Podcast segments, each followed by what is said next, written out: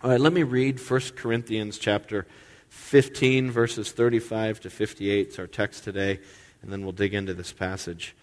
And here Paul is trying to explain the resurrection to skeptical Christians. But someone may ask, how are the dead raised? With what kind of body will they come? How foolish! What you sow does not come to life unless it dies. When you sow, you do not plant the body that will be, but just a seed, perhaps of wheat or of something else. But God gives it a body as He has determined, and to each kind of seed He has given its own body. All flesh is not the same. Men have one kind of flesh, animals have another, birds have another, and fish another. There are also heavenly bodies, and there are earthly bodies. But the splendor of the heavenly bodies is of one kind, the splendor of the earthly bodies is another. The sun has one kind of splendor, the moon another, and the stars another. And the stars differ from star in splendor. So will it be with the resurrection of the dead. The body that is sown is perishable, it is raised imperishable. It is sown in dishonor, it is raised in glory.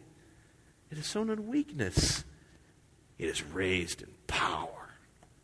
It is sown a natural body, it is raised a spiritual body. If there's a natural body, there's also a spiritual body. So it is written the first man, Adam, became a living being, the last Adam, a life giving spirit. The spiritual did not come first, but the natural, and after that, the spiritual. The first man was of the dust of the earth, the second man from heaven. As was the earthly man, so are those who are of the earth. And as is the man from heaven, so also are those who are of heaven. And just as we have been born, have borne the likeness of the earthly man, so we shall bear the likeness of the man from heaven. I declare to you, brothers, that flesh and blood cannot inherit the kingdom of God, nor does the perishable inherit the imperishable. Listen, I will tell you a mystery. We will not all sleep, but we will all be changed in a flash in the twinkling of an eye, at the last trumpet.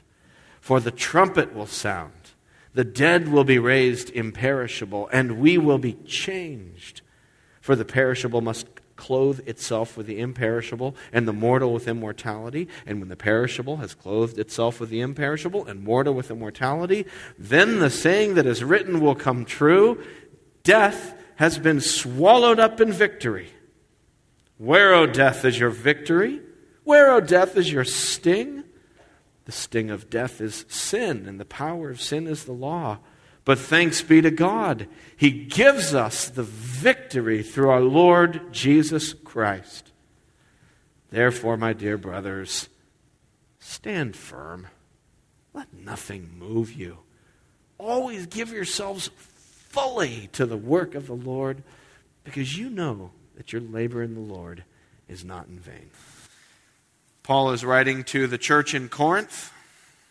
And as we studied last Sunday, if you were here when we were uh, Easter looking at the first part of this chapter, you'll know that this was a, a church, this were Christians in Corinth, many of whom didn't believe there's such thing as a resurrection.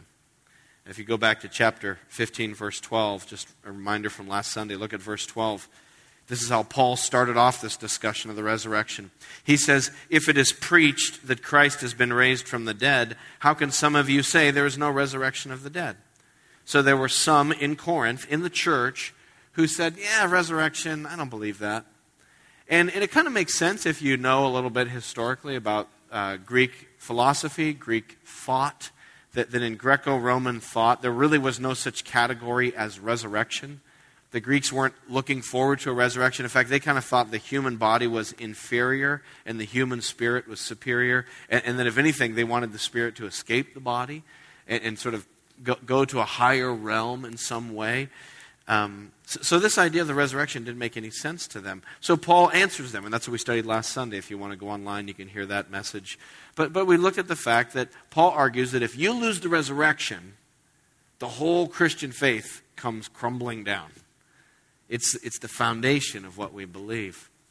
But now, here in verses 35 to the end of the chapter, Paul kind of takes up another argument. So, so he's continuing this challenge of trying to convince people that as Christians we can believe in the resurrection. And here are these Greek Christians going like, "Are you sure? Is this logical?" You know, the Greeks are into logic and all that. And, and one of the questions they had was, "How exactly does this work? What kind of body does a resurrected person have? Like, explain it to me." You know, verse 35. Here's the question guiding our section this morning. How are the dead raised? What kind of body will they have? Like, okay, we're talking about the body coming back from the dead. Like, is this like walking dead? You know, are we coming back like corpses? You know, okay, so are we coming back as us? What age? Can I come back younger? Can I come back thinner? Maybe like a resurrection lifestyle lift? You know, something? Um, what about, I mean, like, okay, if we're talking about bodies coming back, what are we talking about logically? It, are, are, we, um, you know, what about somebody who's been dead a long, long time? What about somebody who's been cremated? Okay, and they were uh, they, they loved to sail, and so they said, "Take my ashes and sprinkle my ashes all over the Atlantic where I used to sail. And then a fish eats the ashes. Then someone else catches the fish, and someone else eats the fish. And then now that person is in that person, and they're part of them. So the resurrection is like part of them going here. And how does God keep track of all the atoms? You know, right? So it's like that kind of logical question. Like, how does this work? How, how does the resurrection of the dead work, Paul, if you really believe this thing? And so Paul answers that question in the rest of this chapter gets into kind of the mechanics of it. And he gives a two part answer. Uh, there's a lot of little parts to it, but kind of there's sort of two major movements to Paul's answer that I want to point you toward this morning. And the first one is in verses 36 to 49. And basically, Paul's first answer to the question is the resurrection body is going to be different. That's his first answer. God's going to give you a new body and it will be transformed. It's going to be different. It's not just going to be you back, it, it's going to be you transformed if you are in Christ. That, that it's a different kind of body. That, that God is going to do something new. And though there may be some connection between the old and the new, the new will be different. And so he starts off here. Um, before, he, before we even get to the resurrection, in verses 36 to 41, Paul just he starts off just by reminding us that God is actually pretty good at making different kinds of bodies. It's really not that hard for him. He's kind of an expert at it, really. Look at creation. Look at all the different types of bodies God has crafted within creation. So you, you, look at verses 36 to 41. You get this kind of walkthrough of Genesis 1. First, he talks about plants, vegetation. You know, verses 36 and 37. There's a seed that goes into the ground, and it comes up a plant, and there's different seeds and different plants, and it goes into the ground as a seed, and it comes up as a rose. Wow, what an amazing plant. You know, God can make different kinds of bodies even within the same plant. You know, it's such a beautiful metaphor for the resurrection. The seed dies and goes into the ground, and then it comes back organically connected, and yet something dramatically different. God can do that. Or think about animals, verses, verse 39. All flesh is not the same. Men have one kind of flesh, animals have another, birds have another, fish have another. You know, just on the video screen of your mind, think about different animals and how they look. You know, think about a pug. Can you, can you visualize a pug? Now visualize a pelican. Now think about a protozoa. Now imagine a praying mantis. Then think about a pachyderm. And then can you visualize a porcupine or a person or any other animal that starts with P? You know, can, can you imagine all these different creatures? I mean, just think about all the animals God made. He's a creative genius. He can make all types of bodies. Not only that, but he can even make glorious heavenly bodies. In verses 40 and 41, he talks about, you know, the, the, the sun and the moon and the stars and the different kinds of stars. Paul knew that. We know it even more because we can go on our, our smartphones right now, don't do it, and we can Google Hubble telescope pictures. And we can have our minds blown by the creativity of God with with nebula and stars. And oh, look at that star. Actually, it's not a star, that's a galaxy filled with stars. The, the creative genius of God. God is the greatest creative genius that has ever been. He's the greatest artist of all time. The, the greatest artists that we've ever known are but dim echoes of God's creative genius. And unlike most artists, this God is not a starving artist. He actually he actually has all the resources he needs to bring into being everything that he imagines. God's not sitting around going like, "Oh, I wish I could do that, but I need a sponsor." I mean, he can just create. He can create whatever is in his mind. God is an awesome creative God. So powerful. Um, maybe I could just kind of pause right there and do a little di- digression. Can I just encourage you guys this morning that you worship an awesome God? He, he's capable. I don't know what you're stressed out about this morning. I don't know what you're anxious about. God is more awesome than that. You can trust Him. You know, some of us are worried about things, we're freaking out about things. We've stopped praying, we've stopped having faith, we've stopped looking to God, we're scurrying around sending off emails and trying to solve problems. And, and I just want to say stop, look at God, pray. He is an awesome, awesome God. Some of us here this afternoon, instead of getting on with our tasks, we just need to go for a walk. You need to go to Nantasket Beach or Wompatuck or go climb up Blue Hill or whatever you do. Just take a drive down Jerusalem Road if you're not feeling like walking. Just look out. See what God has made. This is your God, an awesome creator God for whom nothing is impossible. So trust Him. And, back to the text, the point here is making different types of bodies is really no problem for this God. He's done it in creation. Already in the world around us, we've seen his capacity to make different things. So, verse 42 so it will be with the resurrection of the dead. It's really not going to be a problem for him to give you a new and different kind of body. He can do this. It's pretty easy for him. And God will give us a new body. We say, well, okay, what's it like? What kind of body will this be? And you have this wonderful um, list of four pairs of words to describe both the body we have now and then contrast it with the body we will have then. There are these four pairs of words in verses 42 and 44 to 44. These, these, it's, it's, we, we're sown this way, that's the language, and we're raised that way. We have this kind of body now that will die and be sown into the ground, but will be raised another type of body. And in some ways, this is one of the closest I think, sneak peeks we get as to what the resurrection body will be like. You know, God, what will it be like? And you don't get the full picture in the Bible. God's always just kind of teasing us a little bit, little hints. But here's one of those ones where you get a little bit more glimpse into what the resurrection body will be like. So let's just slow down and look at these four, these four contrasting words. Number one, it will be sown perishable, it will be raised imperishable. So we're, going we're sown, we die in this life, we live in a body that is perishable. You and I are perishable. We're like the milk carton. We got a stamp date on us. We're going to go bad. You're already going bad. You're already perishing, you know? And so we eat right and we get plenty of sleep and we try to take vitamins and dietary supplements and uh, you know we avoid certain types of foods and we eat other foods and we go to the doctor for checkups that's all good i'm not saying you know let it let, let yourself go uh, you know fine work at that i'm just saying you're perishable and there's nothing that's going to stop it because ultimately the reason we die and perish it's not ultimately because we haven't found the right wonder drug yet it's because we are sinful and broken people and the consequence of sin is death. You know, look down at the very end of the, the chapter, verse 56.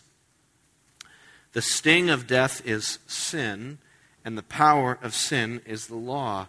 We've broken God's laws, which means we've sinned, and the consequence of sin is death. Death, sin, law, law, sin, death.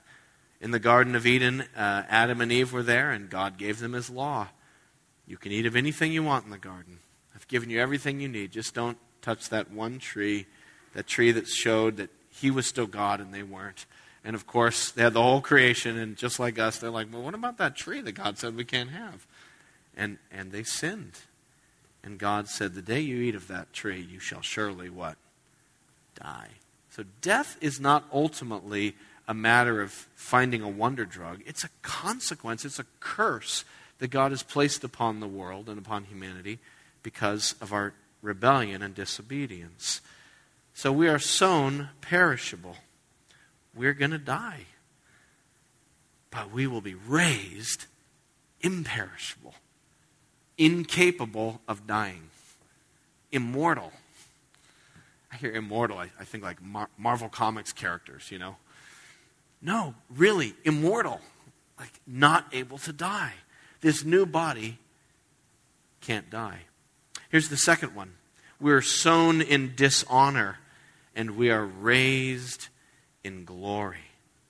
In this life, our bodies are uh, just scarred with dishonor and shame.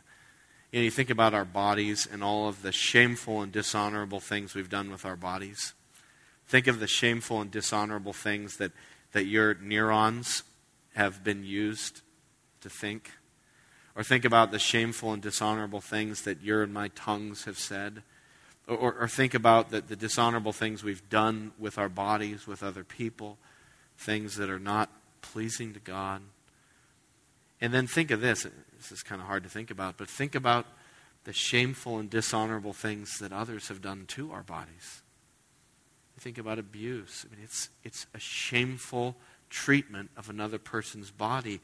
And abuse covers us with shame and dishonor. That's life in this world. We, we live dishonorably with our bodies, and we are dishonored by others in our bodies. But it will be raised in glory. Glory. We'll be clothed with glory and honor all of, of the stain and all of the shame washed away forever. Bodies that can no longer be stained.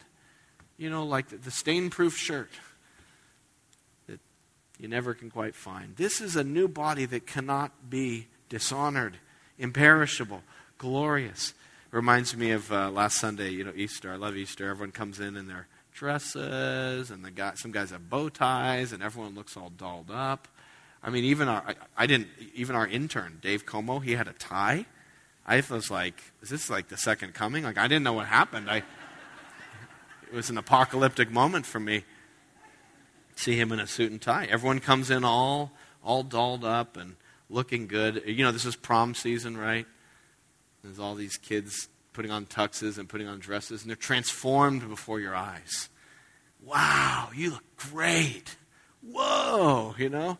or a bride on her wedding day. Wow, look what they, whoa, you look amazing. This transformation into glory. Think about Jesus.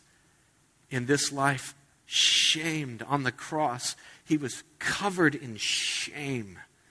He was covered in, in dishonor and, and disrespect, and he took our shame upon himself on the cross. But think about Jesus when he was raised and after he ascended to the Father's right hand. Think about the glimpse of Jesus. If you want to know what glory looks like, read Revelation chapter 1, where the risen Jesus appears to John in glory. In glory. And John is falling on his face before Jesus. We will share in his glory. Sown perishable, raised imperishable. Sown in dishonor, raised in glory. Sown in weakness my friends, we are weak. We're weak. We think we're tough, but we're not. We're weak. You know, ah, I'm all I'm fine, and then some little virus gets into us, and next thing you know, we're puking over the toilet for a day, and get up one day and didn't do anything. We just get out of bed the wrong day, and ah, my back, and then we're like this. All you know, we're so fragile. Just a little neurochemistry has to be off in our brains and our personalities change and our perception of reality. It doesn't take much in, in the chemistry in our brains to, to make us not function the right way. We're very weak. we, uh, we, we make resolutions. All right, this year I'm going to do that and that. And, you know, by February, we're like, I'm failed. I'm weak. Uh, I splurged. Uh, we're weak. We're weak people. Our bodies are weak. We think we're so awesome, but, you know, all of us has, every person has a breaking point. Every person has a breaking point. There's no one here who is made of iron. We all can break. We think we're all bad and tough, but we can all break and, and be snapped by life and by circumstances. We're sown in weakness, but this new body will be raised in power. Oh, I love that word. Power. Like, what is that going to be like? I don't know. I just know it's not going to be like this. I'm going to be raised in power and glory and imperishable. And finally, verse 44 sown a natural body, raised a spiritual body. We're, we're, we're sown, we're part, of the, we're part of nature, where, you know, we, we're made of atoms and molecules of this world, and, but we'll have a body that is from heaven. I don't, I don't even know what that's like. Who knows? Never had one before. Can't wait to test drive it. We're going to have a spiritual body. It's awesome. What a picture of what God has in store for us. So, you know, what's the resurrection body going to be like? Don't worry about it. God's got that taken care of. It's going to blow your mind. And then to finally cap off this first section, he, he does one more analogy. So he talked about kind of, you know, different bodies in nature. Then he gives these four pairs of words. And then just to, again, show us that we're going to get a different kind of body, he, he does this contrast between Adam and Jesus, whom he calls the second man or the, the second Adam. And so, so we have this contrast. There's the first Adam, verse 45, and the last Adam. So Jesus is like, a, is like Adam, you know, 2.0 but he's also the last Adam. There's not going to be a 3.0, there's just Jesus. So the first Adam was made out of the dust of the ground, and God had to breathe life into that Adam to make him alive. But the second Adam comes from heaven and is incarnate. And rather than God making him alive, the second Adam actually gives life to others. So he's a totally different kind of, of Adam. And all of us are in the first Adam, but if you the question is, are you part of the second Adam? So, in a sense, we kind of have this creation language going, right? So, there's a, not only a new creation coming, but there's a new Adam who's come. There's, there's two humanities. Think about it that way. On planet Earth right now, there are two human races. There are those who have been born of Adam, which is everybody, but there are some among them who've been reborn, born again, into the last Adam, Jesus Christ. And the new creation has begun inside of us. If anyone is in Christ, he is a new creation. That, that doesn't just mean you're kind of different. That means the new creation with the new Adam and the new heavens and the earth has already begun in your heart, inside of you in a little way. The new creation is already bleeding backwards to the present. And so, so we're part of the new Adam. Or, or, you know, think about it this way. You know, we look around at people and like, okay, that's a white guy it's a black guy. That person's Asian. That one's, you know, Latino.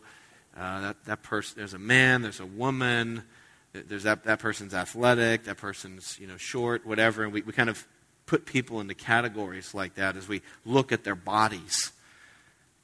But God looks at the world and he says, I only see two types in Adam, in Christ the all of humanity falls from God's perspective into in Adam, those who've, who've been born in this world but have not come to his Son, and then in Christ, those who are in his Son. That's it. Two races, two humanities, each with a different Adam as their head. And so, for those who are born again into the new Adam, there is a hope of a new body, just like the new Adam. And so ultimately, the question, what will our new bodies be like? And the answer is it's going to be like Jesus in some way. It's going to be like Jesus himself because we become part through faith of this new humanity. So the real question to be asking isn't how does this whole resurrection thing work? The real question we should be asking is am I going to share in the resurrection? Am I part of this new Adam? Am I saved? Am I in Christ or not in Christ? Well, that is a nice kind of segue to the next section. So if you could just kind of put that question on hold how, are we in Christ? Are we sure that we're part of the resurrection that's coming? And, and that kind of transitions us to the next section. So verses 50 to 58 is kind of the second half of Paul's response. So, so the question again, just to give you the overview, the question again is how does this resurrection thing work? How are the dead raised? What kind of body will they have? Answer number one is going to be different. It's going to be awesome. It's going to be a new body. God's going to do it. It's going to be like Jesus. But then the second thing that Paul takes up is, is the fact that, that this new body is critical. You, you can't, this isn't an optional thing. You have to have this new body. This is vital. You've got to be in Christ. You've got to be part of this new humanity that God's created. Why? Verse 50. Because, he says, I declare to you, brothers, that flesh and blood cannot inherit the kingdom of God, nor does the perishable inherit the imperishable. We can't enter and inherit the kingdom of God dressed like this. Flesh and blood. You know, there's a dress code in eternal life. The new creation has a dress code. This doesn't cut it. You will not be admitted. Right? It's a new Adam. It's a new creation. It's the new kingdom of God. And you've got to have a new body if you want in. Because you just wouldn't fit there. It's a world of righteousness. And this body we have is plagued with sin and death. We need a new imperishable, glorious body like Jesus's so that we would belong there in this new creation that God is making. And so, flesh and blood can't inherit it, nor can the imperishable, the perishable, inherit the imperishable. The kingdom that's coming is imperishable. We're perishable. We must be changed if we're going to fit into the kingdom of God that's coming. Interestingly, this language of not inheriting the kingdom, th- this is the second time we've actually seen it in 1 Corinthians. You may have forgotten it, but let me show you the first time we saw this language. And, and I want to try to make a connection here. Go back to 1 Corinthians chapter 6. Go back to chapter 6. So here's the first time we saw this language about certain people not inheriting the kingdom of God. Look at chapter 6, verse 9, where Paul says, Do you not know that the wicked will not inherit the kingdom of God? So in chapter 6, the wicked won't inherit the kingdom of God. In chapter 15, flesh and blood cannot inherit the kingdom of God. So, so you have this connection between our moral character and our physical bodies. We are sinful people. We're wicked people who can't inherit the kingdom. And that wickedness has affected our bodies so that even our flesh and blood, perishable bodies cannot inherit the kingdom. Do you, you kind of see the, the connection there? And, and so our bodies bear the consequence of our sin because the sting of sin, death is sin, and the curse of sin is in the law. But there in verse 9, it's now talking about our, our obedience or disobedience, not just the nature of our bodies. And then he goes on to get more specific, and he gives a list of what wickedness looks like. He says, Do not be deceived, neither the sexually immoral, nor idolaters, nor adulterers, nor male prostitutes, nor homosexual offenders, nor thieves, nor the greedy, nor drunkards, nor slanderers, nor swindlers will inherit the kingdom of God. That's a sobering passage. I, I, just want the weight of that to sit on us. You can't inherit the kingdom of God if you're one of those people. And that's pretty scary because probably, including myself, all of us here are one of those people. And the list could have gone on. Paul just stopped the list there. He could have listed a lot more forms of wickedness. And so I look at that and I'm like, you know, I'm not qualified to inherit the kingdom of God. Not only do I not have the right kind of package, the right kind of body, the right kind of clothing, so to speak, but, but I also don't have the right kind of heart. I'm a sinful man. But the good news is that not only did Jesus rise to give us a new body, but he died to give us a new heart and to forgive us. Look at verse 11. He says, and this is verse 11, such an awesome verse. That is what some of you were. But you were washed. You were sanctified. You were justified in the name of the Lord Jesus Christ and by the Spirit of our God. So, how can you be sure that you have a resurrection body when the kingdom of God comes? Well, you've got to have a right soul with God now. You've got to have your sins forgiven. And Jesus can do that. Jesus can wash your sins, He can forgive you. If you put your faith in Jesus Christ, no matter who you are, no matter what your rap sheet says, no, no matter what cookies are on your computer, no, no matter what, what sort of shameful history in your past that you're embarrassed of, Christ washes filthy sinners clean. That's what he does. That's why he died. And we can come to be forgiven and washed and set free. And those who've been washed in Christ's death will be joined with his resurrection. If our soul has been forgiven, our bodies will be changed. So, just as there's a connection between our sin and our death, so there's also a connection between our forgiveness and our resurrection. And so, the question of the day and the question of, of the age is do you have Jesus Christ? Have you put your faith in Jesus? Is all of your hope in Him? Or are you still living under the delusion of, you know, I think I got this? You don't got this. You don't. You need a Savior. You, you, you can't make your soul right with God any more than you can make your body imperishable. You need His power to forgive you, and you need His power to raise you. Salvation comes from God. It's not us, like, all right, I'm going to try better. I'm going to be more religious. I'm going to get to church. I'm going to try to change some habits in my life. You need forgiveness, not some kind of self help tune up, just as much as you need His power to raise you. We need the power of God to save us from our sins. We need the power of God to raise us from the dead. But then Paul goes on, go back to chapter 15. And I love this. He, he actually gives us a little peek forward at what that resurrection day will be like. Are you one of those people who just, when you're reading a novel, you have to turn to the last page to see how it ends? some people like that. They're just like, like oh, I can't wait. I just got to see how this is going to end. And they flip ahead and you try not to look. Well, here's Paul. He's actually giving us a little sneak peek of the end. And he says, Listen, verse 51.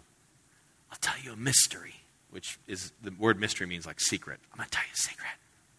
I'm going to tell you how it's going to end. This is what, this is what the resurrection is going to look like. Ooh, now we're getting there. What's it like? He says, verse 51 We will not all sleep but we will all be changed. In other words, when Christ comes back, some Christians will be alive, some will be dead, will not all sleep. But whether you're dead or whether you're alive, we will all be changed. Like this, in a flash, in the twinkling of an eye, at the last trumpet. I love it. It's just like, how's God going to change us? It's going to go like this. Done. Actually, faster than that. Whatever light speed is. Ready? Go, like that. Right? That's like how fast? So fast. It's just instantaneous. It's not going to be like in a werewolf movie where the guy's like, you know, and there's 10 minutes of like, you know, it's not. It, it, it's not going to be, you know, like extreme home makeover where they, you know, get you out of the house for a week and all these guys come in and there's all this work that gets done. Because this is not a problem for God. This isn't a process. You, you know, you're going to, again, to, make the analogy between your, when you're saved and when you're resurrected, you know, when you were converted, when you came to faith in Christ, when you were born again, being born again is not a process. It happens like this You're not saved, you're saved. You're, you're unregenerate, you're regenerate. You're dead in your sins, you're alive in Christ. Boom. It just happens in the soul. There's no faith, there's faith in Jesus when we're saved, there's an instantaneous moment of conversion. We may not know exactly when it happens, we not be, may not be aware of it, but we go from death to life. there's no like in between dead and alive. We're spiritually dead, spiritually alive.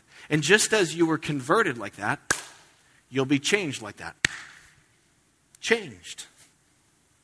Because God doesn't need a process, He just says it. And the, and the benefits of Christ's power are fully manifested as we're changed. And then, of course, there's a trumpet. I love it whenever Jesus shows up, whenever you get glimpses of the end, there's always trumpets. Because it's the day of victory. It's the day when the king comes in triumphant victory, and the trumpet of war and victory is blown over the world. And God's triumph and his, his conquest and his complete domination over the world will be fulfilled. Because the trumpet will be sound and will be raised imperishable, will be changed. Right? It's the victory language. Look at verse 54. When the perishable has been clothed with the imperishable, when the mortal with immortality, then the saying that is written will come true. Here from Isaiah Death has been swallowed up in victory. Death will be done. Jesus has beaten the law, he's beaten sin, and when he comes back, he's going to beat death. Everything defeated. And don't you love the language of swallowed up? You think about it. That's a great little, that's a very visual word, isn't it? Death is going to be swallowed up. Right?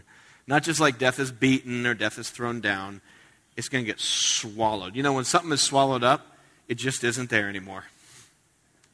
Like, you know, like when a boa constrictor, you know, you've seen the thing, they eat this, the mouse and they're like, oh, you know, and they swallow it up, and there's just no more mouse right? Or, or a frog, you know, grabs the fly and eats it and it just swallows it. It's gone. No more fly. You know, black hole pulls in the spaceship, pulls in the planet. it's just gone. Swallowed up.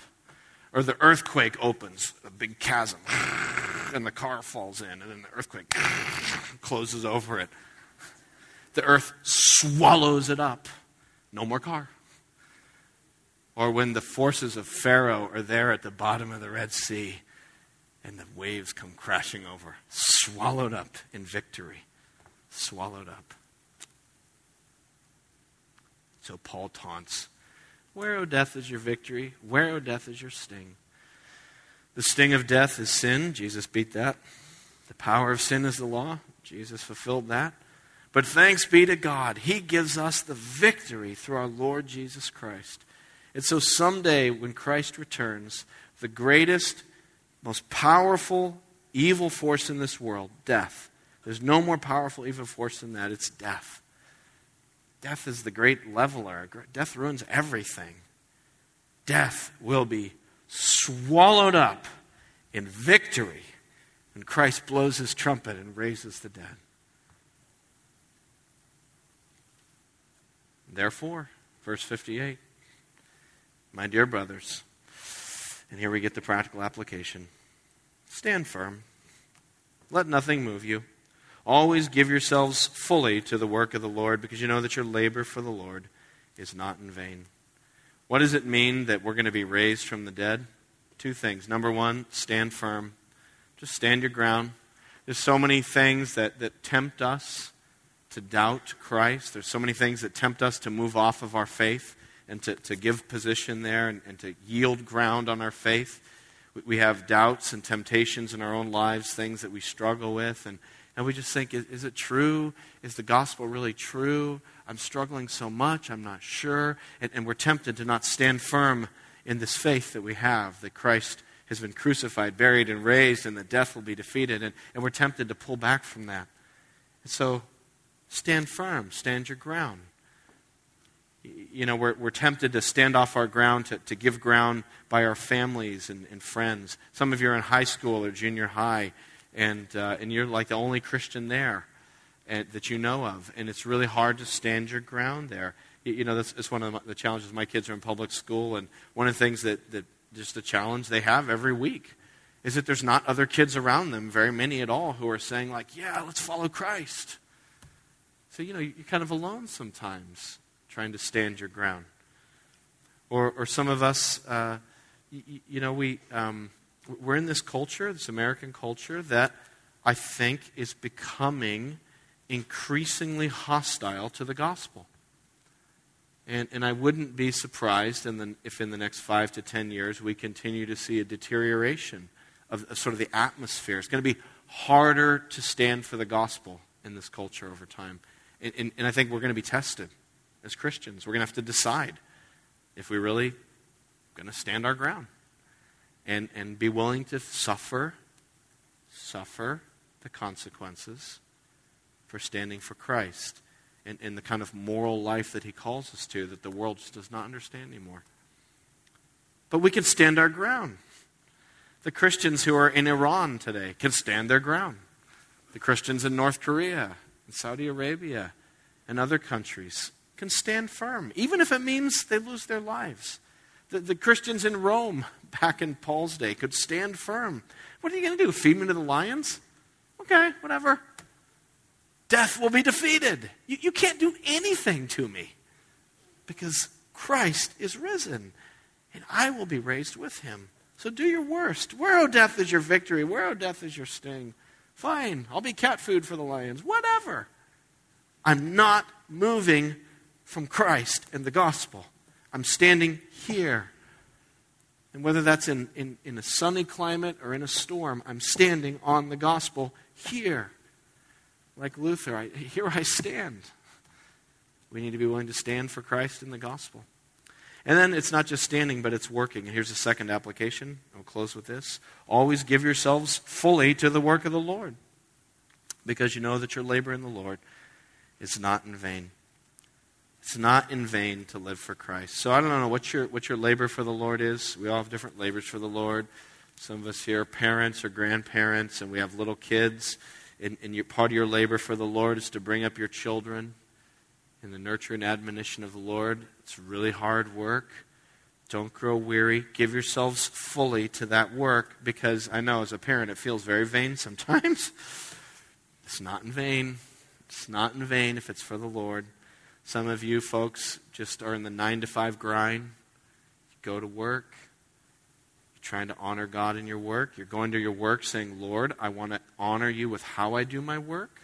I want to glorify you with how I, I conduct myself with my fellow employees. I want to be a light among them or in school. I want to do my work to honor God, and I want to honor you in how I respond and relate. And some days that is flat out exhausting because you feel like, what's the point? I'm just, I am the, I'm the odd man here. No, no, no. Your labor in the Lord is not in vain.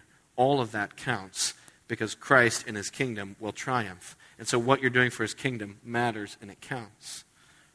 Those of you who are, who are, ministering in other ways, some of you are working for the Lord, you lead a Bible study, you teach little kids, you, uh, you have a little ministry you do on the side. Man, keep up that labor for the Lord. It's not in vain. Some of you here are, are in full time ministry or are working toward full time ministry. And being in ministry, sometimes you can feel like it's in vain but it's not. So give yourself fully to the work of the Lord. Whatever God has given you to do, do it for Him. Because in the end, Jesus wins. And, and, and everything we do matters because His kingdom will come. And so give yourselves to the Lord. And let's all of us give ourselves to the Lord of being more bold proclaimers of Jesus to our friends and neighbors. Let's stop being afraid to mention the name of Jesus, to turn the conversation toward Christ to ask people what they believe, to not worry about what the world's. What are they going to do? Throw us to the lions? Big deal. What's the worst that's going to happen? They're going to think we're weird because we're Christians? I mean, what? Who cares? Let's be bold in our faith and do the labor of an evangelist here on the South Shore of Boston. So stand your ground, work for the Lord, because Jesus has already got the whole thing in the bag. Let's pray.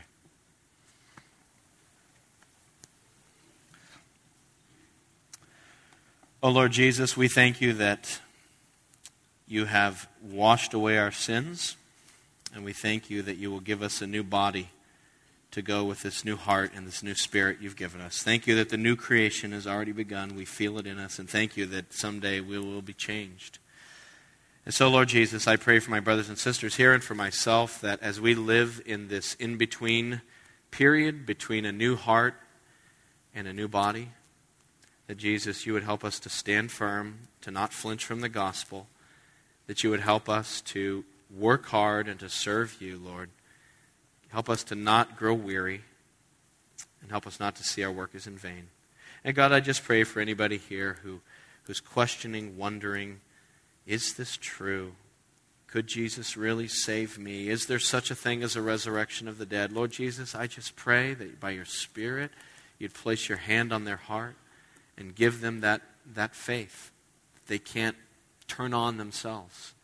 And Lord, I pray that they would see your glory and your awesome saving power, and that they would put all of their hope in you and not in themselves, I pray. Oh, Jesus, save, save us by your gospel, we pray. In your name, amen.